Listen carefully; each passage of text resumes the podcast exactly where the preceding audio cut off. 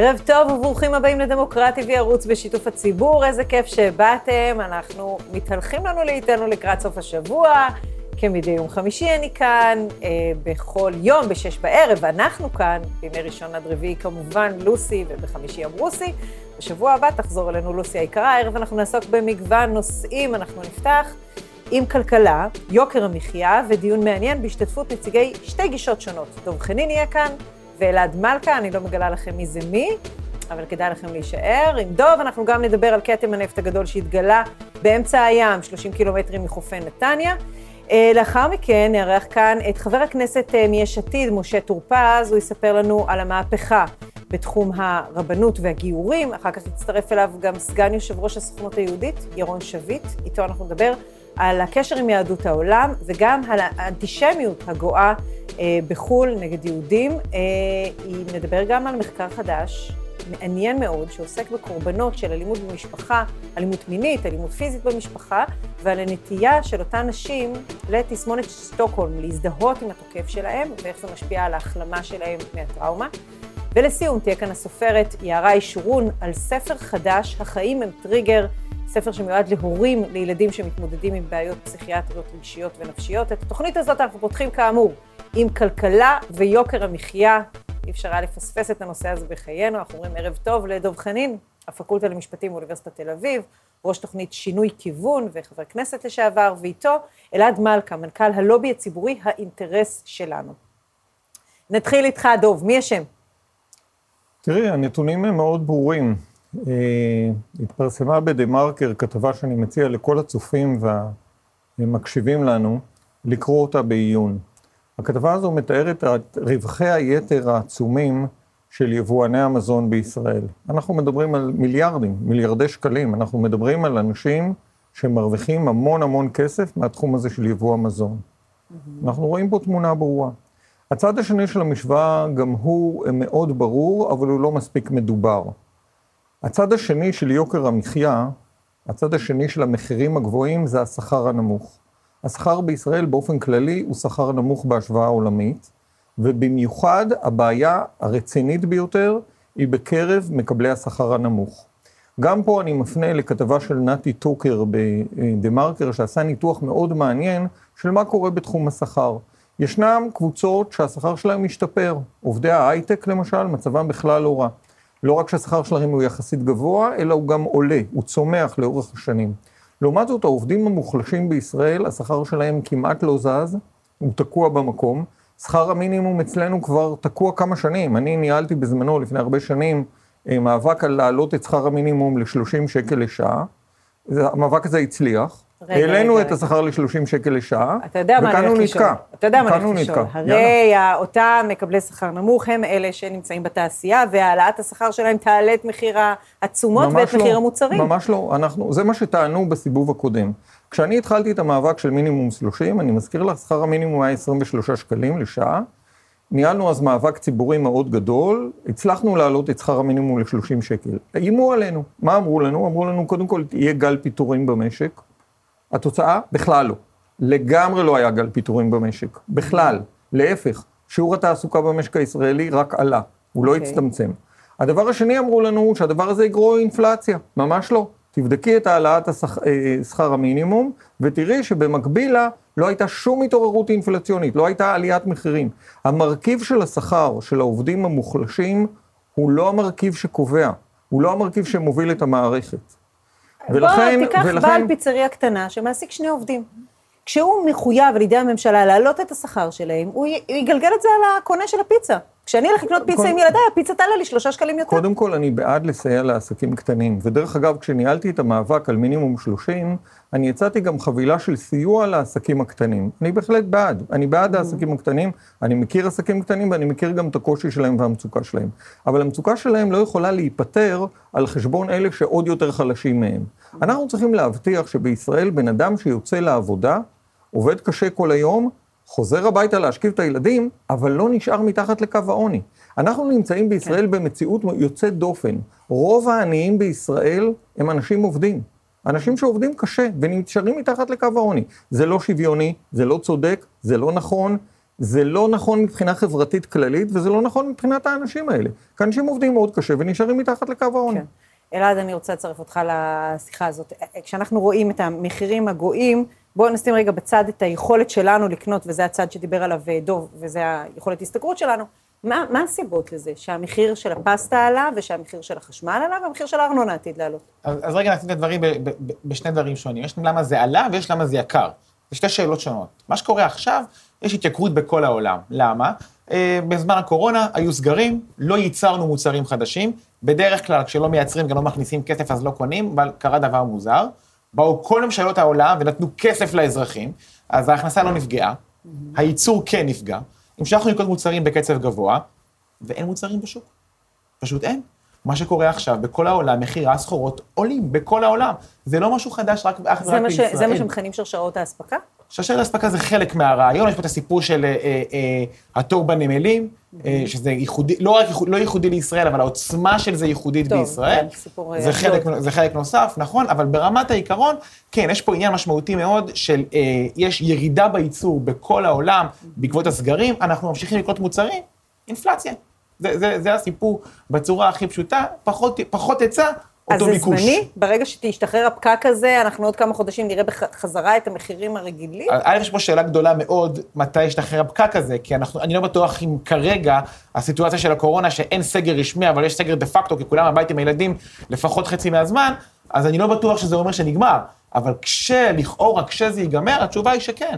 יהיה, תהיה חזרה עלייה בייצור ונראה ירידה של המחירים. הנקודה היא שבישראל, עוד לפני גל האינפלציה הזה, שהוא יחסית מתון בישראל, עוד לפני כן, המחירים היו נורא גבוהים, וזה האירוע הגדול. למה? או. למה בישראל המחירים כל כך גבוהים? אז בגדול, יש פה המון המון המון חסמים על התחרות. חסמים שיש בישראל ואין במקומות אחרים? בוודאי. הכתבה שדוב ציין מקודם, היא מבוססת הסקירה של הכלכלנית הראשית באוצר, שהתפרסמה ממש היום, אה, והיא מראה שם את הרווחיות שלה. עכשיו, בצורה פשוטה, יש בישראל הרבה מאוד חסמים על לבוא ולהגיד, אני מייבא מוצר חדש לישראל, אני צריך הרבה פעמים לענות בתקן מקומי אך ורק של אה, מכון התקנים או משרד הבריאות הישראלי, עם שאלה מאוד טובה, כלומר, אם... אם אני יכול למכור אותם דגני בוקר בגרמניה, כי זה מספיק בריא לגרמנים, למה שזה לא יהיה בריא לישראלים? האם אנחנו חיים כאן באיזושהי אה, אה, ביולוגיה שונה של גוף האדם הישראלי למול זה הגרמני? בסופו של דבר לא, ואם זה, זה מספיק בריא להם, יכול להיות גם מספיק בריא לנו. זה okay. אוקיי. כדוגמה, וזה עובר לשרשרת מוצרים בלתי נגמרת. אה, אה, זה רמה אחת של הדברים. רמה שנייה של הדברים, גם כשמגיעים כבר לארץ, אנחנו נמצאים פה באיזושהי סיטואציה שמגיע כל יבואן, צריך לשלם על זה שהוא משאיר את הסחורה בנמל שבוע, שבועיים, שלושה, עד שמישהו מועיל בטובו לבדוק אה, ולדגום האם אכן הסחורה מספיק איכותית להיכנס לארץ. כל הדברים האלו כמובן לא ספק בעצמו, מגלגל את זה הלאה. Mm-hmm. אנחנו נמצאים בסיטואציה שבה אין הרבה יבואנים. יש לנו עשרה יבואנים משמעותיים ששולטים בשוק, וכשהם שולטים בשוק, הם יכולים להגדיל מחירים. למה החשמל עולה? החשמל עולה משלל סיבות, אבל אני נאמר בצורה האמיתית, הכי פשוטה של זה, 50 אה, אחוז מעליית מחירי החשמל הולכת לכיס של המדינה. מס על, על הדלק, מס על החשמל, כל הדברים האלה הולכים, המע"מ הולך לכיס של המדינה. כלומר, עכשיו זה עולה בשישה אחוזים, שלושה אחוזים. מזה לקופת האוצר. יכול האוצר לבוא ולומר, אינפלציה קשה, לא הזמן, אני מוותר על חלק מהמס. לגיטימי שיעשה את זה. תוותר על חלק מהמס, מה, כתוצאה מהעלייה הזאת, במקום שיעור עלייה של 5.9 אחוזים, מקבל עלייה של 3 אחוזים. נוכל להתמודד עם זה בצורה יותר טובה. אז זה, זה מונח לפתחו של שר האוצר. זה מונח לפתחה של שר, שר האוצר, שרת האנרגיה. זה לא רק החזירות של החברות שמגדילות את הרווחים שלהם בחסות המצב, וגם זה קיים. אני לא בטוח. אני לא בטוח שהן עכשיו מגדילות את הרווחים שלהם. אני, אני לא בטוח בזה. הרווחים שלהם גדולים עד 2019. לא, יש נתונים מאוד מעניינים על מה שקרה, לא רק בישראל אגב, בזמן הקורונה. קבוצת המיליארדרים בעולם זינקה מבחינת ההון שלה בצורה פנטסטית. אנחנו מדברים הרי על משבר חברתי-כלכלי מאוד דרמטי. מאות, מאות מיליוני אנשים נפגעו ממנו, מבחינה כלכלית אני מדבר כרגע, לא בריאותית. אנשים איבדו את העבודה, עסקים קטנים נסגרו, קטסטרופה כלכלית, קרתה בהמון מקומות. לעומת זאת, אם את מסתכלת על קבוצת המיליארדרים בעולם, המיליארדרים בעולם הפכו להרבה יותר מיליארדרים. ההון של המיליארדרים בעולם עלה בשליש בתקופת הקורונה. Mm-hmm. זאת אומרת, היו כאלה שהרוויחו בענק מהמשבר של אחרים. זה אגב גם מה שקורה אצלנו. לא כולם סובלים באותה צורה. כן. יש בעיות מבניות במשק הישראלי, יש בעיות מבניות במשק העולמי בגלל המשבר הגדול הזה, אבל יש כאלה שיודעים לעשות המון כסף מהבעיות. Mm-hmm. ויודעים להתפרנס נהדר מהצהרות של אחרים. ואני רוצה לשמוע את התגובה שלך למה שדוב הציע כאן, שבעצם הבעיה טמונה גם בשחיקה של היכולת שלנו לקנות בגלל השכר הנמוך. דוב אמר שהזהירו מפני אינפלציה ולא הייתה אינפלציה, הנה דוב, היא הגיעה. הגיעה האינפלציה. אבל לא בגלל העלאת שכר המינימום. לא, העלאת שכר המינימום הסתיימה ב-2015. 18. 2015. 18. העלייה הגדולה ביותר הייתה ב-2017.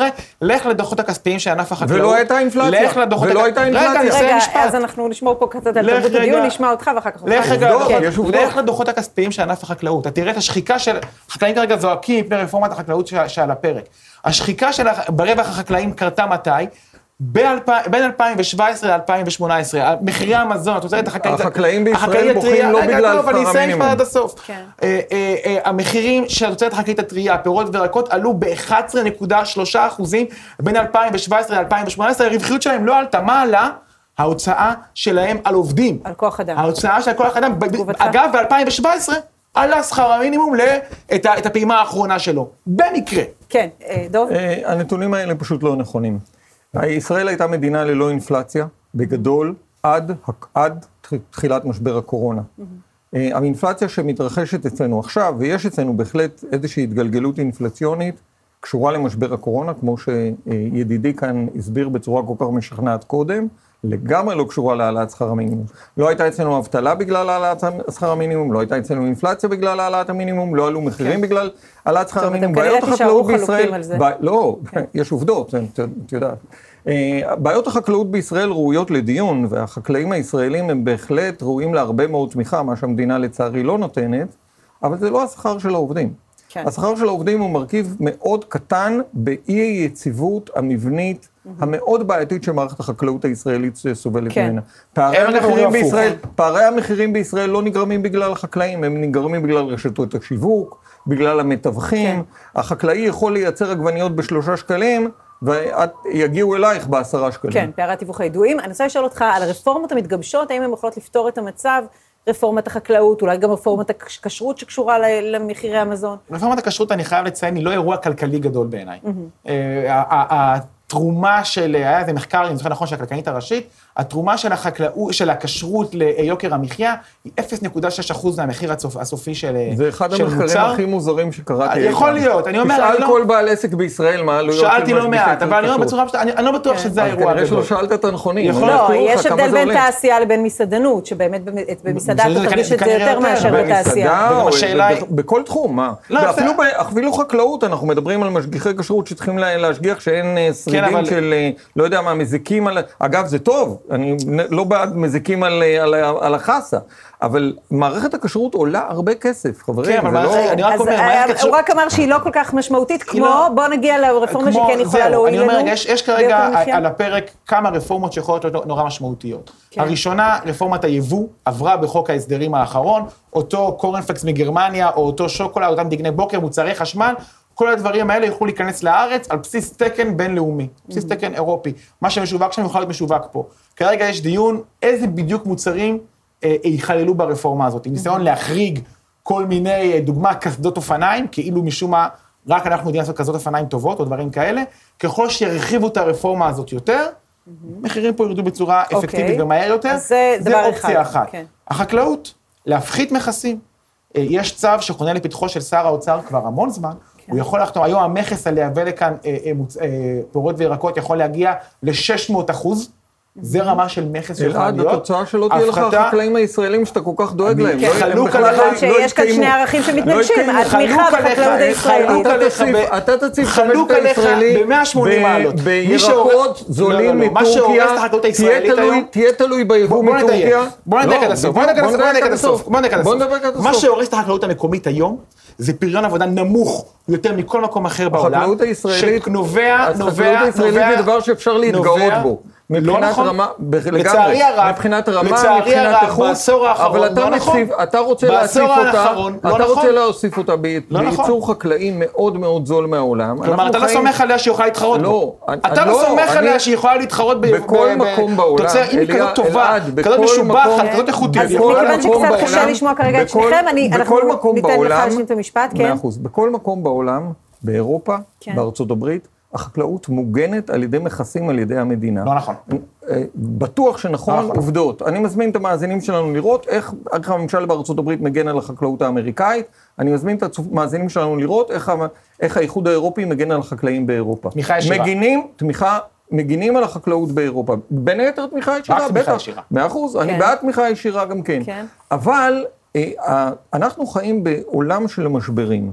הדבר הכי מוטעה שמדינת ישראל יכולה לעשות, זה להחריב את ענף חק... החקלאות הישראלי לטובת יבוא, הצפה ביבוא זול ממדינות כמו טורקיה או מדינות אחרות. אנחנו ממש לא רוצים להיות תלויים ביבוא כזה. תשמע, גם אני מאוד רוצה לתמוך בחקלאות הישראלית, אבל כשהאגסים עולים 16 שקלים ואני לא יכולה לקנות לילדים שלי אגסים, לא אכפת לי מאיפה האגסים האלה לא, מגיעים. אז אני רוצה, אז אני רוצה, כל הכבוד אני רוצה, אני איתך, אני רוצה לא שהאגסים שלך- יהיו בזול, כן, אלעד. אבל הדרך שהאגסים שלך יהיו בזול, היא שהמדינה תתמוך בחקלאים שמגייסים. אז אני אשלם על זה מהכסף משפט. אחרון, בצד כן. אחד רגע, בצד השני של זה. החקלאות הישראלית יודעת לייצא לא מעט מוצרים אחרים לחו"ל, שבהם היא טובה בהדרים, בתמרים, באבוקדו, אנחנו מצליחים לייצא לחו"ל בצורה טובה. אם אנחנו נפסיק להגן על מכס, הגנה מכסית לפה, אנחנו נייבא מחו"ל מה שלא טוב לגדל, מה שקשה לגדל פה, נייצא אליהם יותר ממה שקל לגדל פה, אנחנו נרוויח מזה יותר ולא יהיה כסף לנו בכלל מהייצוא, נרוויח מזה ולא. יהיה לנו יותר כסף, ביטחון נרוויח תזונתי. יותר כסף מהייצוא, והמחירים פה ירדו, הביטחון כן. התזונתי שדוב מוטרד ממנו, כיום עם ההגנות המכסיות על חלב, ביצים, חמאה, לא השגנו אותו. אלעד, אולי נבוא אלעד נשיג מציע אותו. לא אלעד מציע לנו. מדיניות מאוד מאוד מסוכנת. תראי למשל מה קורה היום בעולם. תראי היום מה קורה בעולם, אמילי. כן, במשפט. תראי מה קורה היום בעולם. יש משבר בין אוקראינה ורוסיה. כן. התוצאה, יש פגיעה ביכולת לייבא חיטה מאוקראינה. אנחנו מייבאים חיטה מאוקראינה. אני מקווה שהמשבר הזה, אגב, לא יתפוצץ ולא תהיה מלחמה, ונוכל להמשיך לייבא אה, חיטה מאוקראינה. אבל בעולם שאנחנו חיים, בעולם של משברים, אנחנו צריכים ל- להבטיח לנו בישראל את היכולת לייצר לאזרחי ישראל כאן בארץ את מוצרי המזון, את מוצרי החקלאות שאנשים פה יצטרכו. אנחנו בעולם של משברים, הדבר הבסיסי שאנחנו צריכים להבטיח ולחזק זה את החקלאות הישראלית. טוב, אתם לא אני תסכימו, בעד, אין אני לנו- אין לנו בעד זמן להמשיך להוזיל בזה. את אני- מחירי אני לא הייצור החקלאי. אין. לנו זמן להמשיך בזה, אני רוצה ממש בקצרה לשאול אותך על כתם הנפט המסתורי הזה, שאנחנו לא יודעים מקורו, אנחנו כן יודעים שהוא קיים, מול חופי, 30 קילומטרים מחופי נתניה. קודם כל אני מקווה, אנחנו, את יודעת, ממש כשנכנסתי לאולפן, אני בדקתי שוב את הנתונים, אנחנו מקווים מאוד שהאזעקה הזו היא אזעקת שווא. אני מקווה. כן, אנחנו רק מזכירים לצופים שאנחנו מקליטים ברביעי, יכול להיות שבחמישי התמונה קצת השתנתה. נכון, אז אנחנו. אני, אני מאוד מקווה שהאזעקה הזו היא אזעקת שווא. התמונה הייתה מאוד מפחידה בשעות הקודמות, אבל עכשיו אנחנו נוטים לחשוב שכנראה לא יגיע כתם שמן לחופי ישראל, וזו תהיה חדשה טובה. מה בכל זאת מדאיג אותי? מדאיג אותי שאנחנו שוב רואים שהמדינה לא מוכנה לזה. הרי לפני יותר מעשור הממשלה, עוד הממשלה הקודמת, הממשלה הקודמת הקודמת, אישרה תוכנית עקרונית שנקראת התוכנית הלאומית למניעת זיהומי ים. תוכנית אה, בסיסית, המינימום, להגן עלינו מפני זיהומי ים. התוכנית הזאת עד עצם היום הזה לא מתוקצבת. אז כשלא מתקצבים את התוכנית הלאומית למניעת זיהומי ים, וקורה אצלנו זיהום ים, ואם עכשיו לא יקרה, הוא עלול לקרות בעוד חודש, חודשיים או בעוד שנה, והקטסטרופה תהיה גדולה מאוד, אנחנו נהיה בצרה גדולה. האם כתם שמן כזה מגיע באחריותנו, באחריות ישראל, או שזה ספינה תראי, חולפת יכול- שאנחנו לא יודעים את יכול מקורה? להגיע מכל מיני מקורות. יכול להגיע, כמו בפעם שעברה, שזו הייתה ספינה איראנית שנפגעה ממשהו בדרך ושפכה, אה, כתוצאה מהפגיעה בה, שפכה אה, נפט למים וזה הגיע לחופינו. יכול להיות שהדבר הזה נגרם ואם בגלל... זה לא, אם זה ספינה איראנית, האם זה אחריות שלנו להשקיע אני- בזה אני משאבים, לא- אני לא תקציבים יודע- ותשומת לב? תראי, קודם כל, בוודאי שאנחנו צריכים להגן על עצמנו. אני לא יודע מה פגע בספינה האיראנית הזאת, אין לי שום מושג, אני גם לא מכיר את הנתונים. אבל בלי קשר לשאלה הזאת, אנחנו צריכים להגן על עצמנו. אנחנו צריכים להגן, האינטרס שלנו הוא להגן על עצמנו. אחר כך אפשר לבוא בתביעות למי שזיהם את החופים שלנו. אפשר לבוא בתביעות, יש מנגנונים בינלאומיים של תביעות וכדומה. אבל זה לא הולך להגן על החוף שלנו מהזפת, אם אנחנו נריב עם מי, ש... מי שזיהם. אני בעד לריב עם מי שזיהם, כן. כמובן. אבל אנחנו צריכים להגן על החופים שלנו, כי בסופו של דבר זה אה, אה, נכס יקר ערך. ואנחנו צריכים לייצר תוכנית אמיתית של התמודדות עם אה, זיהומי נפט, כי בינתיים ליד החופים שלנו עובר, עוברות מכליות עם נפט. זה ימשיך לקרות כנראה גם בעתיד. כל עוד התלות של, שלנו ושל העולם כן. בנפט תתקיים, טוב, יהיו גם אסונות שרה, נפט. יש לנו שרה בעלת מודעות, אה, שרה להגנת הסביבה בעלת מאה מודעות. אה, רבה. אבל בסדר גמור, אבל גם שרה בעלת מודעות צריכה תקציבים לתוכנית שהיא מנסה לקדם. ואם אין תקציבים לתוכנית הזאת, היא לא יכולה בעצמה, במו ידיה, ויחד עם מתנדבים, לטפל בנושא הזה. טוב, אני מודה לכם מאוד, אני מקווה מאוד שלכולנו יהיה קל יותר להיכנס לסופר ולרכוש מוצרים. אה, ושגם ו- נוכל להגיע לים ושנוכל בלי- בלי זיהומי בים נפט. בלי- כן, בלי זיהומי לגמרי. נפט. תודה רבה. אלעד מלכה ודב חנין, תודה רבה שטרחתם והגעתם לאולפן, הייתם מרתקים והיה לנו לעונג לקיים איתכם תודה דיון. תרבותי. תודה רבה. תודה רבה. לעניין הבא, חבר הכנסת משה טור פז מיש עתיד, אה, להצעת חוק לשנות את ההרכב שבוחר את אה, חברי, אה, את הרבנים שמגיירים. אנחנו הזמנו אותו לתוכנית כדי להסביר לנו את השינוי הזה, ערב טוב לך. שלום, אמילי. בעצם מדובר בשינוי די פשוט וקל. רבני הערים, אלה שנבחרו על ידי המדינה והרבנות הראשית, הם אלה שיורשו לגייר. נכון, צריך לומר שבהסכם הקואליציוני האחרון בעצם אה, הוסכם על כל חברות המפלגות בממשלה הזו, שאנחנו צריכים לשפר את הגיור, כמובן אם אה, הכל היה בסדר אז כנראה שלא היינו עושים את זה, אבל יש בעיה היום בגיור בישראל, אה, הבעיה היא שרק כארבעת אלפים אנשים מתגיירים בשנה, גם במסלול הצבאי וגם במסלול האזרחי, וזה כשיש לנו כמה מאות אל- אלפי אנשים בישראל היום שהם לא יהודים על פי ההלכה, ולכן המצב הוא לא טוב. בדקנו, בחנו מהם החסמים ומה אפשר לעשות טוב יותר, והאמת היא שהפתרון כבר בידיים, כי בעשור האחרון התפתחו בישראל אה, לא מעט בתי דין שמגיירים על פי ההלכה האורתודוקסית, אבל הם לא מוכרים היום, או הגיור שלהם לא יכול להיות תקף מבחינת הרבנות. עכשיו במשך אה, מאות שנים, אלפי שנים למעשה, כשיהודי, לא, כשהקהילה אה, הייתה אוטונומית לגייר אדם, כלומר אם הרב של ג'רבה או הרב של קרקוב הגיע אליהם גוי ואמר אני רוצה להיות יהודי, אז הוא לא היה צריך לשאול את הרב של תוניס או את הרב של אה, פולין, מה דעתו על זה? לכל קהילה הייתה את היכולת ואת הסמכות לגייר. היכולת הזו עבדה לנו דווקא בהקמת המדינה ועם כינונה של רבנות ראשית, ואנחנו בעצם, אם תרצי, מחזירים עטרה ליושרה, וברפורמת הגיור אנחנו מחזירים את המצב שהיה נוהג ב, אה, בקהילות ישראל השונות, של יכולת של רב הקהילה לגייר אנשים שבאים אליו. אז למה מתנגדים? למה יש התנגדות לדבר הכל כך פשוט הזה? זה... זו שאלה טובה, כאן אנחנו עוברים משדה ההלכה לשדה הסוציולוגיה ופרשנות חברתית.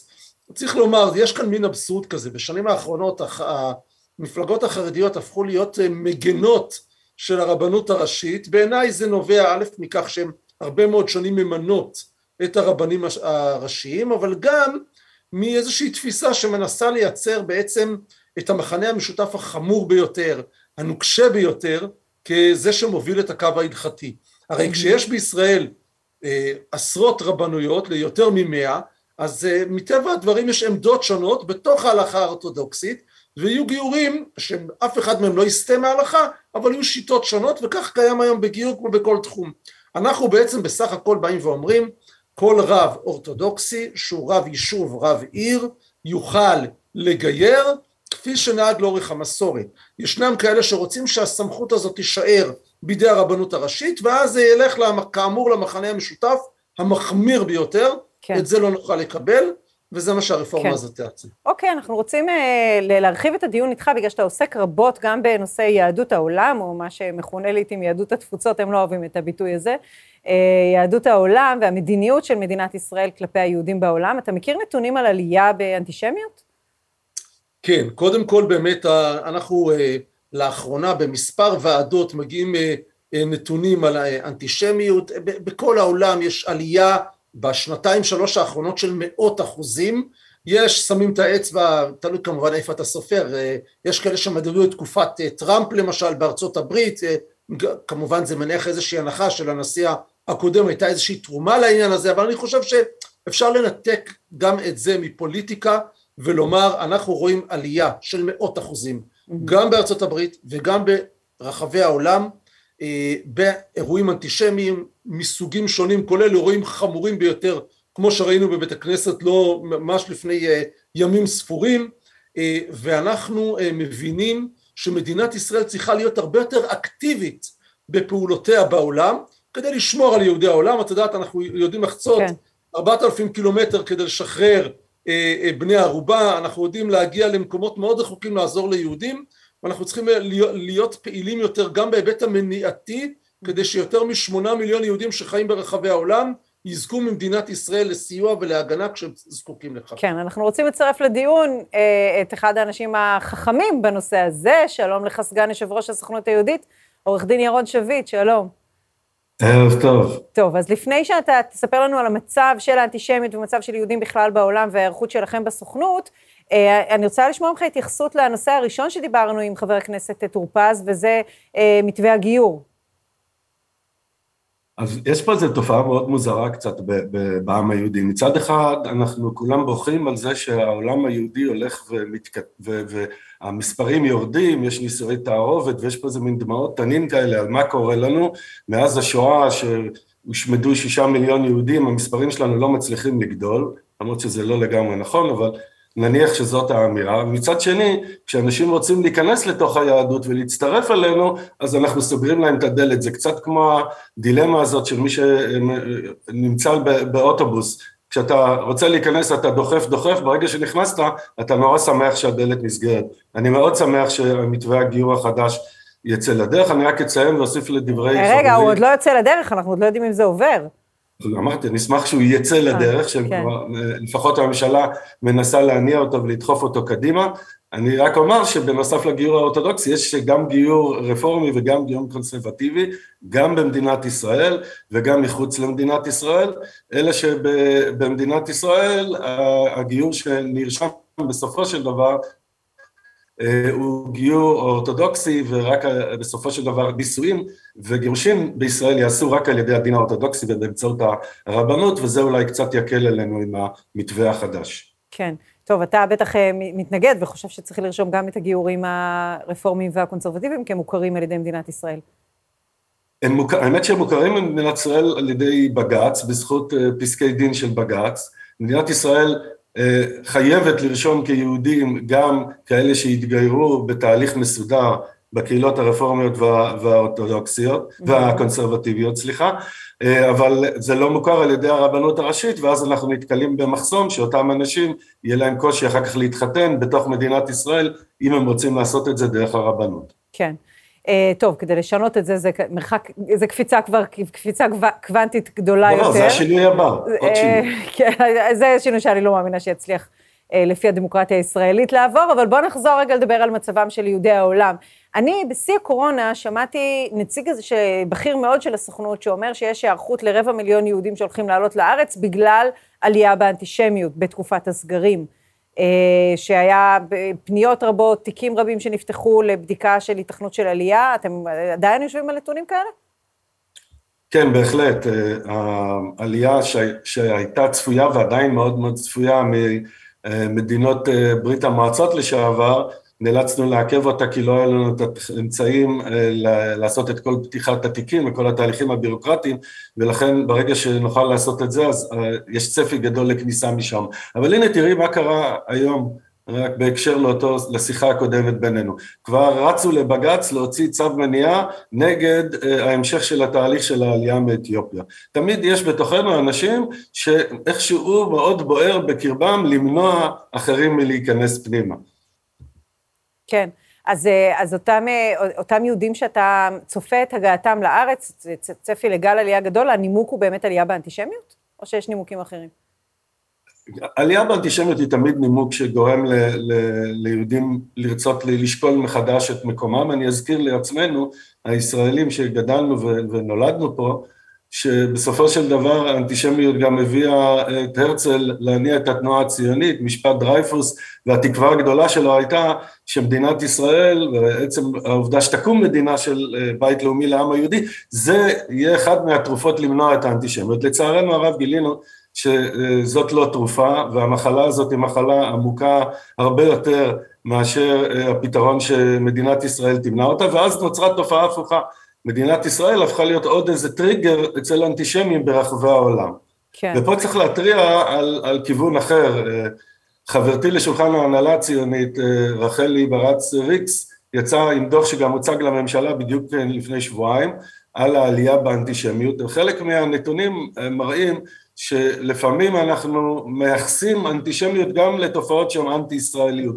פה אנחנו בתור ישראלים וציונים צריכים מאוד מאוד להיזהר ולא להזיל את תופעת האנטישמיות על ידי זה שמצרפים אליה כל אה, שנאת מדינת ישראל או ביקורת על מדינת ישראל וישר יוצאים בכותרת אנטישמיות. וואו, זה מעניין. אוקיי, זה דווקא מעניין לשמוע את זה מאדם, אה, איש הסוכנות. תכף אנחנו נחזור לנקודה הזאת. משה טור פז, אני רוצה לחזור אליך, חבר הכנסת. האם מדינת ישראל בכלל ערוכה לעשרות אלפים או למאות אלפי יהודים שאולי בתום המגפה אה, ידפקו על שערינו? אני חושב שהתשובה העצובה היא לא. אני תמיד נזכר בהקשר הזה בשירה של רחל, מי אתה, מדוע יד מושטת, לא פוגשת יד אחות. כלומר, אה, אנחנו שואלים כל הזמן את יהודי העולם, מי אתה? אתה יהודי, אתה לא יהודי, אתה ישראלי, אתה אמריקאי, ואנחנו לא מושיטים יד. אה, אין תחושה היום בעולם, ליהודי העולם, של יד מושטת, וזה בכמה היבטים.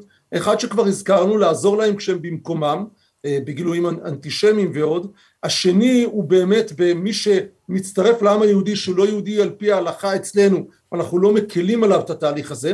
ופעם שלישית שאני חושד שרוב הישראלים וכל הסקרים מראים את זה לא מתעניינים ביהדות העולם ומה שנקרא או שתבואו לכאן או שכלום וגם כשאתם באים לכאן אנחנו לא באמת מתייחסים אליכם רק לאחרונה קיימנו דיון בוועדת החינוך בוועדת המשנה לחינוך הדתי שאני עומד בראשה וציין אחד מחברי הכנסת חבר הכנסת כלפון עד כמה עולמם של העולים שבאים לפה הוא מורכב הוא קשה מערכת החינוך לא יודעת לקבל אותם.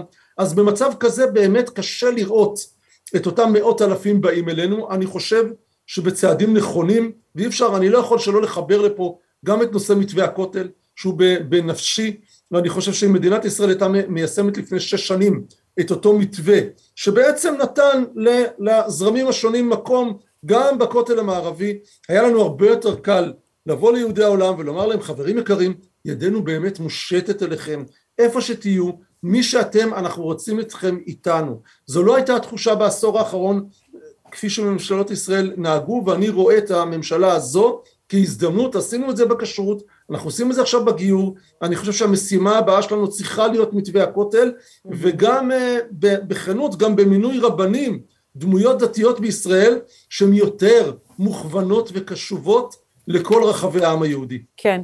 אה, ירון שביט, אני רוצה לחזור אליך, באמת, משה טור פז הזכיר עכשיו את אה, תפיסת אה, שלילת הגולה, אם אתם לא פה, אין לנו שום דיבור איתכם, אני חושבת שהתפיסה הזאת מעט השתנתה בעשור האחרון, כשמדינת ישראל הופכת להיות האח הגדול שלוקח אחריות על הקהילות היהודיות בעולם, גם בהיבטים חינוכיים ותקציביים, אתם רואים את זה? מצד אחד כן, מצד שני את נתקלת בתופעות כמו שהיו רק היום, ששדרנית בגלי צה"ל כמו עירית לינור אה, יוצאת בקריאה רפורמים לכו הביתה, גם זה על דברים שהיא פשוט לא מכירה, זה קשור אפרופו זה קינלי לאותו מתווה הכותל, כן, נשות הכותל, התופעה המדהימה הזאת מיוחסת לתנועה הרפורמית, אין לנו בעיה לקחת עליה בשמחה חסות, אבל, אבל רוב הנשים שנמצאות שם הן דווקא אורתודוקסיות וקונסרבטיביות ולא רק רפורמיות, אבל בשמחה רבה ניקח אחריות גם על זה, אבל אם התוצאה היא רפורמים תלכו מפה, אז, אז לי יש תשובה לעירית לינור, גם אני רפורמי ואני ישראלי ואני לא הולך לשום מקום, זה לא תהליך של הושטת יד. אז כן, ממשלת ישראל מכירה יותר ויותר באחריות שלה גם כלפי יהדות התפוצות, לצערי הרב לא כל הישראלים נמצאים אה, באותו קו. כן. מה הציפיות שלכם אה, בסוכנות היהודית מממשלת ישראל, מהממשלה החדשה? הציפייה המרכזית היא לשתף פעולה אה, יחד עם הסוכנות היהודית ולעזור לנו לנסות ולסגור את הקרע הנורא שנוצר בשש השנים האחרונות מאז שבוטל מתווה הכותל אה, מול יהדות התפוצות, בעיקר מול יהדות צפון אמריקה, אבל לא רק. וביחד אה, עם ממשלת ישראל הסוכנות היהודית אה, מוכנה ורוצה ופועלת כדי לקרב את יהדות התפוצות למדינת ישראל, לציונות ולשלושת העקרונות המרכזיים שהסוכנות מובילה, שהם אה, עלייה, החיבור לחברה הישראלית ולעם היהודי ומימוש החזון של חברת מופת בתוך מדינת ישראל. כן. אה, ואתם עושים את זה בהצלחה רבה עם שלל מיזמים שלא כולם יודעים שהסוכנות עומדת מאחוריהם. השאלה האחרונה שלי אליך, ירון שביט, אה, היא לגבי הנושא שדנו בו בשבוע שעבר, והוא אה, ספירת היהודים בעולם. הגוף שבעצם מונה את היהודים יעבור להיות ממכון מחקר של האוניברסיטה ללשכה המרכזית לסטטיסטיקה ששייכת למדינה, יש על זה גם ביקורת, מה דעתכם על זה? אז אה, מה שאני, שמעתי את הדיון שהתקיים בשבוע שעבר, ואני אוסיף ואומר שכבר לפני, נדמה לי שישה חודשים, יושב ראש הסוכנות דאז, הנשיא דהיום, אה, יצחק הרצוג, קיים דיון ביחד עם פרופסור דה לפרגולה ועם הסטטיסטיקן הראשי והצוות שלו, ויחד עם פרופסור ידידיה שטרן, שהוא עומד בראש המכון למיעוט של העם היהודי, שהוא בחסות הסוכנות. והדבר הטוב ביותר שיכול לצמוח זה שאם אומנם הלשכה המרכזית לסטטיסטיקה בשיתוף פעולה עם המכון לחקר העם היהודי שבראשו עומד פרופסור שטרן, הם אלה שיערכו את הסקר הזה, ואז תהיה, התמונה תהיה מפרספקטיבה שהיא לא רק של הצד הישראלי ושל ממשלת ישראל. כן. אה, משה טור פז, התייחסות אחרונה שלך לנושא הזה של ישראל ויהדות העולם? כן. אני מסכים קודם כל שהספירה צריכה להיות אה, חיבור בין הגורם הממשלתי לבין הגורמים המתמחים בחברה האזרחית. תראי, אני חושב שבשנים האחרונות עשינו עוול נורא לעם היהודי, אה, פגענו בתחושת השייכות, בתחושת היהדות, יש לדבר הזה השלכות, אני חושב, יומיומיות על איך יהודים בעולם קמים ומסתכלים על מדינת ישראל.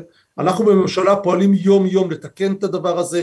אני רואה את עצמי מחויב כיהודי ישראלי אה, להושיט יד לכל יהודי ברחבי העולם, גם להגיד לו שיש לו כאן בית, אבל גם לומר לו שבבית שלו אנחנו דואגים לו, אנחנו אוהבים אותו, אנחנו רוצים שהוא יבוא לבקר, אה, אנחנו רוצים שיהיה לו פה תחושה שיש לו אבן כאן גם מאבני ירושלים, ואנחנו נהיה מחויבים לשלומו ולביטחונו, ונקבל אותו בזרועות פתוחות. אני מצטרפת, למרות שאנחנו דוברים פה בשפה העברית, יש לנו צופים רבים מיהדות העולם, ואנחנו נגיד להם מכאן, אתם אחים שלנו, אהובים אלינו ומחוברים אלינו בקשר משפחתי בל ינותק, גם אם אתם יושבים וממשיכים לשבת היכן שאתם יושבים. אני מודה לכם מאוד, אה, עורך הדין אה, ירון שביט, סגן יושב ראש הסוכנות, וחבר הכנסת משה טור פז מיש עתיד, תודה. תודה רבה וערב נפלא שיהיה. ערב טוב. Uh, הנה סוגיה מעניינת, מחקר חדש מוכיח שיש תופעה מטרידה בנושא האלימות במשפחה. על פי המחקר, נשים נפגעות אלימות נוטות להזדהות עם התוקף שלהם, ועוד יותר מכך, עצם ההזדהות עם התוקף שלהם מעריכה את התקופה שבה הן נמצאות תחת טראומה, גם כאשר הקשר מסתיים. כדי להסביר קצת על המחקר והמשמעויות שלו, הזמנו לכאן את דוקטור יעל להב, ראש המעבדה לחקר טראומה בחוג, בחוג לריפוי בעיסוק באוניברסיטת תל אביב. שלום לך, דוקטור להב. שלום. בעצם מה שאנחנו שומעים כאן, זה סוג של תסמונת סטוקהולם של הזדהות עם התוקף, כשבתוך התא המשפחתי, האישה שנמצאת תחת אלימות באחוזים גבוהים מאוד מצדיקה את האלימות שמופנית כלפיה. כן, אה, יש אמת במה שאת אומרת. זאת אומרת, הזדהות עם התוקפן זאת באמת אה, תופעה שהיא מאוד דומה לסטוקהולם, היא קצת יותר מורכבת ממנה. אה, ובמסגרת התופעה הזאת, נשים שחוות אלימות מצד בן הזוג, מפנימות את התפיסות של הפוגע. אה, הן למעשה מאמצות את הפרספקטיבה שלו, את נקודת מבטו, כדי לשרוד את האלימות שהן חוות, כדי לרצות אותו בצורה מדויקת, כדי להבין בדיוק מה הוא צריך. למה מה... זה מנגנון הישרדותי? למה זה שאישה אומרת, אני אכן אשמה, הוא צודק בזה שהוא מכה אותי? למה זה עוזר לה להישרד? למה זה מנגנון הישרדותי? אז זאת שאלה באמת מאוד מאוד אה, חשובה. אנחנו יודעים שכשאנשים נתונים להתעללות במסגרת קשר קרוב, הם למעשה חווים מעין שבי מנטלי. הם תלויים בפוגע הרבה פעמים. במסגרת אלימות אה, אה, במס, במערכת זוגית יש לנו גם אה, אה, רגשות חיוביים כלפי הפוגע הרבה פעמים. הרי הקשר הזוגי מתחיל ממקום אחר, הרבה יותר חיובי. האלימות מופיעה אחר כך. אז אה, האנשים האלה, בשביל לשרוד את, ה, את האלימות המאוד מאוד קשה, ובשביל אה, לרצות את, ה, את, ה, את בן הזוג הפוגע, שבו הן הרבה פעמים תלויות, חייבות ללמוד את ה mind שלו ולרצות אותו לא רק באופן התנהגותי, אלא מתוכן. אוקיי, okay, והדבר הבא שאתם מגלים, והוא ממש מטלטל, זה שמדובר באירוע כרוני. זאת אומרת, נקודת המבט של התוקף שנכנסת כאילו בתוך העיניים של האישה המותקפת, נשארת איתה גם אם היא עזבה את הקשר. היא ממשיכה באופן סמוי אולי להצדיק אותו, והיא ממשיכה להיות תחת הטראומה, היא לא יכולה להירפא ממנה. כן, המנגנון הזה הוא מנגנון מאוד מאוד מורכב, הוא נשען על, אה, על ניתוק של האישה מהחוויה הפנימית שלה. ולמרות שהוא יעיל בזמן הטראומה, הוא הופך להיות חון, כמו שאמרת, אה, והוא מלווה אותה גם כשהיא נחלטת מהקשר המתעלל. ובאופן הזה, לצערנו הרב, אנחנו ראינו ש... נשים אה, חיות את הטראומה שלהן שוב ושוב, וסובלות מסימפטומים של דיכאון ושל פוסט-טראומה. וזה לא מאפשר להם בעצם להמשיך הלאה. זה לא מאפשר החלמה מלאה, זה לא מאפשר לאבד את הטראומה באופן עמוק, באופן כזה שיאפשר יאפשר להם לבנות חיים חדשים. עכשיו תגידי, רמת ההזדהות של האישה שסובלת מאלימות עם התוקפן, היא משתנה לפי סוג האלימות? כי אנחנו יודעים שיש אלימות מינית ויש אלימות אה, כלכלית ויש אלימות פיזית ויש אלימות פסיכולוגית. יש הבדל בין אנשים ש, ש, שבדקתם את הדיווחים שלהם? אז כן, אנחנו מצאנו שהזדהות פסיכולוגית קשורה לרמות גבוהות של הזדהות עם התוקפן, ואחד ההסברים זה שהזדהות בעצם עם התוקפן היא אה, הרבה יותר חריפה כשהקשר כולל היבטים גם מיטיבים. זאת אומרת, בהתעללות פסיכולוגית היא הרבה יותר מתעתעת, אנחנו מדברים הרבה פעמים על גז לייטינג. מה זה אלימות פסיכולוגית? אלימות פסיכולוגית היא באה לידי ביטוי קודם כל באמירות נגיד משפילות מצד בן הזוג. בן הזוג מקטין את האישה, הוא הרבה פעמים לועג לה, מזלזל, אבל הרבה פעמים לצד, גם לצד הביטויים הקשים האלה של האלימות, יש מצבים אחרים שבהם הוא מביע הרבה אה, אה, ככה אה, תלות בבת הזוג, במיוחד אם היא מנסה לעזוב אותו, אה, והוא אה, גם אה, מביע קנאה וצורך עז בקשר. אז ההתעללות מהסוג הזה היא הרבה יותר מתעתעת, ולכן לא מפתיע שאנחנו מצאנו שם רמות גבוהות של הזדהות עם התוקפן. אוקיי. כשאישה מוכה, עוברת התעללות ממש פיזית שאין עליה שום עוררין, היא עדיין מצדיקה את הצד התוקף, גם כשהיא חוטפת ממש, זה לא על הגבול האפור של אלימות פסיכולוגית, שיכולה גם באמת ככה לשקף לעצמה את המבט שלו. היא, היא, יש פה אה, חציית קו אדום של שחור ולבן, משהו נורא נורא מובהק. הוא מכה אותה, הוא מכה אותה לפעמים עד חבורות אה, פיזיות חמורות. והיא עדיין לוקחת לעצמה את האחריות ולוקחת את ה... אז כאן אולי עוזר לחשוב על הזדהות עם התוקפן מה... מתוך הפריזמה של תסמונת סטוקהולם. לחשוב על שבי, לחשוב על מצב שבו אדם אחד נתון אה, לחסדו של אדם אחר, הרבה פעמים הוא חסר אונים, הוא מבועת, הוא מבוהל, וכדי לשרוד את הדבר הזה הוא חייב להבין מה הצד השני חושב, הוא חייב לחבור אליו מבפנים. והחבירה הזאת היא בהתחלה הגנתית, היא בשביל להבין בדיוק מתי הוא מסוכן עבורי. מה אני יכולה לעשות כדי להרגיע אותו, אבל היא הופכת להיות כרונית, זאת הבעיה. הבנתי, זאת אומרת, זה באמת יכול גם להגן עליה, וזה בדיוק מה שגם ימנע ממנה להשתקם. איזה אחוזים של אנשים עוברות את ההזדהות הטוטלית הזאת שאת מתארת, מתוך אנשים שחוות אלימות? אז אנחנו שאלנו נשים, אה, גם שהיו מצויות בתוך קשר מתעלל בזמן המחקר, וגם כאלה שנחלצו מהמערכת היחסים המתעללת, שאלנו אותם על האחוזים, אה, אחוז הזמן שבו הם חוות היבטים שונים של הזדהות עם התוקפן, ומצאנו קודם כל שאין הבדל ביניהם, שבאמת אה, זה מעיד על הכרוניות של התופעה. ומבחינת... אין הבדל בין כאלה שהן כבר מסתכלות על הקשר הזה במבט לאחור, זה קשר ששייך לעבר, ובין אלה שנמצאות בקשר כזה בהווה. ההזדהות עם הקורבן הייתה... אה, הייתה ברמה, אה, כן, דומה, לא מצאנו הבדלים מובהקים, כן. שזה באמת מעיד על הכרוניות של התופעה הזאת, ומבחינת השכיחות, אה, זה נע, זה בערך בסביבות ה-40 אחוזים מהזמן. 40 אחוזים מהזמן, לא 40 אחוזים מהאנשים. 40 אחוזים מהזמן. ומבחינת היקף הנשים שחוות את התופעה הזאת? מבחינת היקף הנשים, אנחנו, המדד שלנו הוא מדד כמותי. אז לא היה לנו מין cut-off כזה, שמבחין בין נשים מזדהות לנשים שלא מזדהות. אנחנו רוצים לראות כמה אחוזים מהזמן הן חוות את התופעה הזאת. Mm-hmm. ומה שראינו, שמדובר על שכיחות מאוד מאוד גבוהה. Mm-hmm. אם יש נשים ששומעות אותנו עכשיו, ומזהות שהן נמצאות בקשר מתעלל ו- ורוצות להיטיב עם מצבם, חוץ מפנייה, כמובן, אנחנו נגיד פנייה לגורמים, למשטרה, לגורמי הסיוע, ארגוני הסיוע, מקלטים לנשים, יש, יש את הכתובות אפשר להשיג בקלות את הכתובות לפנות אליהם, אבל מבחינת העצמת האישה, מה היית אומרת לה עכשיו? אז קודם כל הייתי אומרת לה שאם היא מרגישה שהיא לפעמים מבינה את הפוגע שלה, את בן הזוג שמתעלל בה, אז uh, זה הגיוני, זה בסדר. זאת אומרת, הייתי קודם כל מכירה במורכבות של החוויה הפנימית שלה, וגם הייתי מזמינה אותה לה, אה, להתבונן על, החוויה הזאת כמנגנון הגנה, אה, שהיא, אם היא תקבל עזרה ואם היא תפנה לטיפול, היא יכולה למתן אותו ולחוות תהליך של החלמה פנימית. זאת אומרת, גם אני מזמינה אותה לזהות את התופעה. קודם כל, את נותנת לזה שם. יש כן, דבר כזה כן, להזדהות עם מי, ש...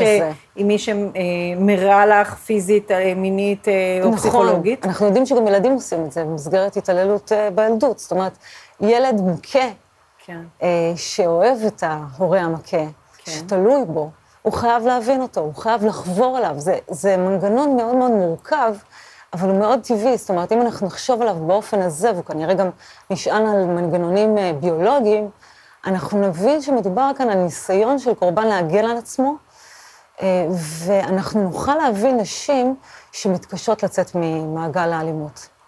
דוקטור יעל להב, זה היה חשוב ומרתק. תודה רבה. תודה לך. דוקטור להב, אוניברסיטת תל אביב. אה, ועכשיו לסיום, נמצאת איתנו מחברת הספר "החיים הם טריגר", מדריך להורים, לנוער וילדים שחווים קשיים רגשיים, חרדה ודיכאון. ערב טוב לך, יערה ישורון. ערב טוב. את גם מלווה משפחות אה, בתהליך אה, מרתק ומרגש של אה, סיוע בשיטה שאת אה, אה, מובילה את ההורים, אבל בואי נתחיל קודם כל מהקהל שאליו את פונה. מה זאת אומרת אה, הורים לילדים שחווים קשיים רגשיים, חרדה ודיכאון? הלא, הלא כל הילדים הם כאלה? חווים איזשהו קושי רגשי, או שאת מדברת על פלח אה, יותר מטופל? זה נכון שהרבה ילדים חווים את הדבר הזה, ואני חושבת שבתקופה הזאת אנחנו, אנחנו יודעים שעוד יותר, ו, והרבה מאוד מרגישים את, העומס הזה, ואת הלחץ, ואת הסטרס, ואת ה, את ההתמודדות היומיומית הזאת, ו, וגם מאוד מאוד נכון לומר שבסופו של דבר אנחנו מדברים על פלח מאוד מאוד גדול באוכלוסייה, זה לא, אנחנו לא מדברים פה על אחוז או שני אחוז, אנחנו מדברים על מספרים מאוד מאוד גדולים, ואחד הקשיים הכי חמורים היום והכי קשים היום, שאנחנו רואים את זה צועק אלינו בכל כיוון כמעט, זה, זה הדבר הזה ש, שלמעשה אין מספיק מטפלים, אין מספיק פסיכולוגים, אין מספיק פסיכיאטרים, אין תמיכה במשפחות, אין כן. תמיכה בהורים, זו התמודדות יומיומית. מערך בריאות. הנפש הוא ב, ב, בהחלט נמצא בבור עצום, גם תקציבית וגם מבחינת תקנים, והיכולת שלו לתת מענים היא אה, באופן קיצוני אה, נמוכה. אה, את נותנת בעצם להורים מדריך שאומר, קחו את הספר הזה, לכו איתו צעד צעד, ותוכלו גם בעצמכם למשות את הילד מתוך הבור. נכון, כי באמת בדומה אפילו למה, ש... למה שדיברת קודם, באמת יש, חסרות כאן מילים. אנחנו לא יודעים איך לקרוא לדבר הזה, אנחנו לא יודעים איך זה נראה, אנחנו לא יודעים מה התופעות, מה המילים של זה, הכי פשוטות, מה זה קושי רגשי, איך הוא מתבטא, מה אני כאימא רואה, מה, מה אנחנו כהורים חווים בבית, מה האחים רואים. אנחנו אין לנו מילים לדברים האלה ואנחנו מרגישים, אנחנו יודעים שמשהו לא בסדר. כשהורה מרגיש שמשהו לא בסדר, הוא הרבה פעמים צודק. לא תמיד בא בדיוק בכיוונים שחשבנו בזה, אבל האינטואיציות ההוריות, אלה בדיוק שהובילו אותנו למקום שבו אנחנו נמצאים עם הילדים שלנו היום, זה, זה הכוח שלנו. וכשהורה מרגיש שמשהו לא בסדר עם הילד, צריך... מה המילים של זה? מה... תגידו לי ואז, מה לא בסדר. ואז מגיעים למילים השכיחות יותר, שמתייגות את הילד אה, תחת אה, הכותרת אה, מחלות נפש, ובעצם פוסלות את האישיות שלו בכללותה. את מדגימה בספר איך אה, במשך שנים אה, התייחסו ל- לאוטיזם כאל מחלת נפש, כי לא ידעו שמדובר בחומרים כימיים שמופרשים במוח, והיום כבר יודעים לתת לזה, או, או חומרים גנטיים, היום כבר יודעים לתת לזה את התיוג כעניין שיש לו היבטים פיזיולוגיים. ואת מבקשת להתייחס גם לחרדה ודיכאון אה, באותה אה, קרירות ו, ופחות היסטריה. לחלוטין, לחלוטין, אנחנו רואים פה בעצם מחלה של הגוף. איך אנחנו יודעים? כי התלונות הן גופניות. אני לא מרגיש טוב, אני לא מרגישה טוב, כואבת לי הבטן, אני לא יכולה ללכת לבית ספר, אני לא יכולה אה, להתמודד עם זה, אני לא מסוגלת ללכת כרגע לחוג שאני נורא אוהבת. ילדים אומרים, אנחנו לא מרגישים טוב. אגב, גם מבוגרים אומרים, אנחנו לא מרגישים טוב, ולא רק אוטיזם היה בסל הזה של מחלות נפש. היה שם גם, אה, אה, הייתה אה, אפילפסיה, וגם אלצהיימר היה, זאת אומרת, בעצם כל מה שכאילו עוד לא מצאנו את. המפתח של זה, המפתח הגופני, את, ה, את הגילוי הרפואי של זה, איפה זה בביולוגיה, ב, איפה זה נמצא בגוף, איפה זה יושב בדיוק ומה המאפיינים הגופניים של זה, לא מצאנו את זה, אז אוקיי, אז לא הבנו, אז זה מחלת נפש. ואני מסתכלת על כל הילדים שמתנהגים די דומה, אני מסתכלת על כל המשפחות, ואני רואה כאן משהו של הגוף, שהילדים מתלוננים על, על אותם דברים, ו, וההתנהגויות שלהם הן מאוד מאוד דומות, ואני לא מאמינה שיש איזה קבוצת וואטסאפ סודית של ילדים וילדות, ששם הם מתכננים מה יהיו ההופעות הגופניות של, ה, של הדבר הזה, של הקושי הזה. כן. ובכל זאת כל ההופעות נראות אותו דבר. כן, התקפי חרדה, התקפי חרדה נראים כמו התקפי חרדה אצל כל, אצל כל נכון. הילדים, וכנראה שיש לזה איזשהו מנגנון פיזי, כי הפתרון הוא גם באמצעות תרופה שמשפיעה על, על הרכב כימי במוח. בכלל, כל המערך, נכון? אנחנו צריכים רופא בשביל לאבחן, ואנחנו שולחים אותם לבתי חולים אם צריך, ואנחנו נותנים המון המון תרופות, אנחנו מתייחסים לכל הדבר הזה כאל מחלה של הגוף, אבל עדיין משום מה אנחנו אומרים, זאת מחלת נפש. כן. מסתכלת על הדבר הגופני הזה, ואני רואה שהוא לגמרי נמצא בתוך הגוף, וכשנורא נורא כואב לנו, אם נכון, אנחנו, אני מיגרנה מטורפת, ועכשיו נורא נורא כואב לי, אז עד שלא נרגע לי הכאב, אז יכול להיות שההתנהגות שלי תהיה משונה, יכול להיות שאם עכשיו אה, ילד בדיוק יבקש שאני אכין חביתה, יכול להיות שאני אטרוק עליו את הדלת של החדר כי מתפוצץ לי הראש, mm-hmm. ואני לא, לא מסוגלת לראות כלום, לא כי יש לי אישיות בעייתית, אלא כי כרגע נורא נורא כואב לי. כן, מה שמאוד מרשים בספר שלך זה את, את לוקחת אותנו הקוראים לאיזה מין מסע שאומר, תראו עד כמה אנחנו מתייגים ומרחיקים מאיתנו את הילד, או בכלל האדם, חולה הנפש, כשאנחנו אומרים לו, כל האישיות שלך פסולה. אנחנו את המחלקות של בריאות הנפש נרחיק, זה לא בתוך בית החולים, עוד קומה מבית החולים, זה משהו שהוא נסתר מעין. אה, ההורים, אסור להם לדבר על זה, יש חוק שאוסר על ההורים להגיד, לילד שלנו יש התמודדות נפשית. אה, פסיכיאטרית, כי הם יכולים גם לקבל, אה, יש עונשים בחוק, נכון? גם מאסר על, ה, על, על זה שהם... כן. כן, עונשים קבועים בחוק. אם סיפרת לאימא שלך, שלקחת את הילד שלך לבדיקה אצל פסיכיאטר, זה, יש על זה אה, דין פלילי, שזה באמת דבר מדהים. עכשיו, ברור, אני מניחה, וגם כנראה שזה לא נאכף מעולם, אבל זה ברור ש, שאנחנו, אף אחד לא חשב באמת להגביל את ההורה מלספר על הילד שלו, כנראה. אבל הדבר הזה נמצא שם, וכשיש איזה איסור שתיקה, אז גם המערכת משתמשת בזה, זה, זה המון המון כוח מערכתי שאומר להורים, תקשיבו, יש כאן משהו שאסור לדבר עליו. Mm-hmm. כשאומרים להורה אסור לדבר על זה, הדבר האחרון ביקום כולו שהורה רוצה אה, אה, לעשות זה לפגוע בילד שלו. ואם אומרים לו שאסור, אז הוא, הוא לגמרי מקשיב לזה. ואז זה... כשהוא לא מדבר על זה, שלילד שלו יש התמודדות אה, פסיכיאטרית, אז הוא לא יכול לקבל עזרה מהקהילה. והוא לא יכול להיות זה שמסייעים לו כמו שהיו מסייעים במחלה, נכון. סרטן למשל. והוא גם, הוא לא יכול לבקש גם, עזרה. בסוף גם מפנים את הסיפור הזה שמדובר באיזה דפקט מאוד רציני שצריך להסתיר אותו.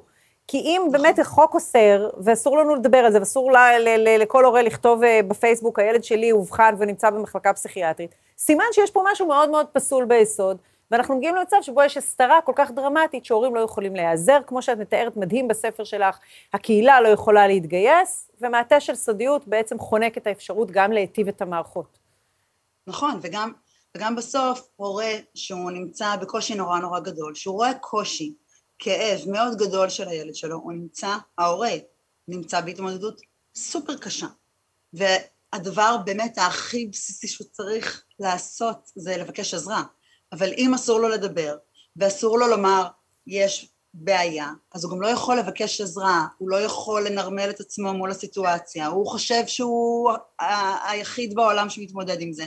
מה שמדהים לראות זה יש לנו קבוצה של הורים, קבוצות של הורים, ו- וממש הסיפורים שם הם פשוט אותם סיפורים, וזה מדהים לראות איך הורים אומרים, זה, זה מרגיע אותי, זה נעים לי, זה מקל עליי, כשאני רואה שאני לא לבד, כשאני רואה שיש עוד כמוני, שכולם מתמודדים עם אותו דבר, זה פשוט...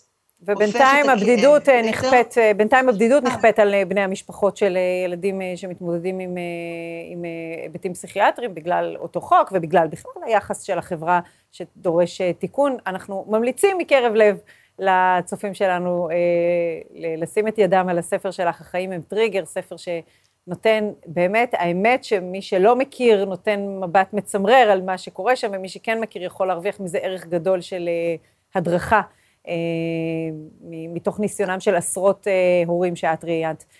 אז תודה רבה. ואני חושבת כן. שבעיקר אפשר להגיד להורים, אתם לא אשמים, יש מחלה בגוף של הילד, בואו נלמד רגע להסתכל עליה, להתמודד איתה, הנה הכלים, אתם, הכל יהיה בסדר, אתם כן. תהיו בסדר, אפשר לחיות. את זה אנחנו שומעים הרבה מהורים, הרבה מהורים שהם אה, מתמודדים עם קשיים רגשיים, אה, חרדה ודיכאון, שהם מרגישים שמשהו במה שהם עשו בילדות, אפילו אולי ב, ב, ב, בזמן ההיריון, אה, אה, הוציא את הילד בצורה הזאת. את בספר הזה נותנת פלסטר מנחם מאוד, שאומר, קודם כל, אתם לא אשמים. קודם כל, אתם לא אשמים. כן. תודה בדיוק רבה. כמו המחלות פיזיות. יערה שורון, תודה רבה. בדיוק. תודה. תודה רבה לצופים ולשותפים של דמוקרט TV, התוכנית הזאת אפשרית רק בזכותכם. ישנה חשיבות רבה לערוץ תקשורת שלא מפחד להביע עמדה נחרצת. תהיו איתי כי זה הפזמון שלנו, בעד הדמוקרטיה, בעד שלטון החוק, בעד המאבק בשחיתות ובעד מגוון דעות. איזה כיף שנשארתם איתנו, המהדורה המרכזית של דמוקרט TV משודרת בימים ראשון עד חמישי בשעה שש בערב, ראשון עד רביעי לוסי, חמישי אמרוסי. אני אומרת לכם ככה, שבת שלום, כי זה מה שיהודים אומרים, וסוף שבוע נעים, כי זה מה שישראלים אומרים, להתראות. thank you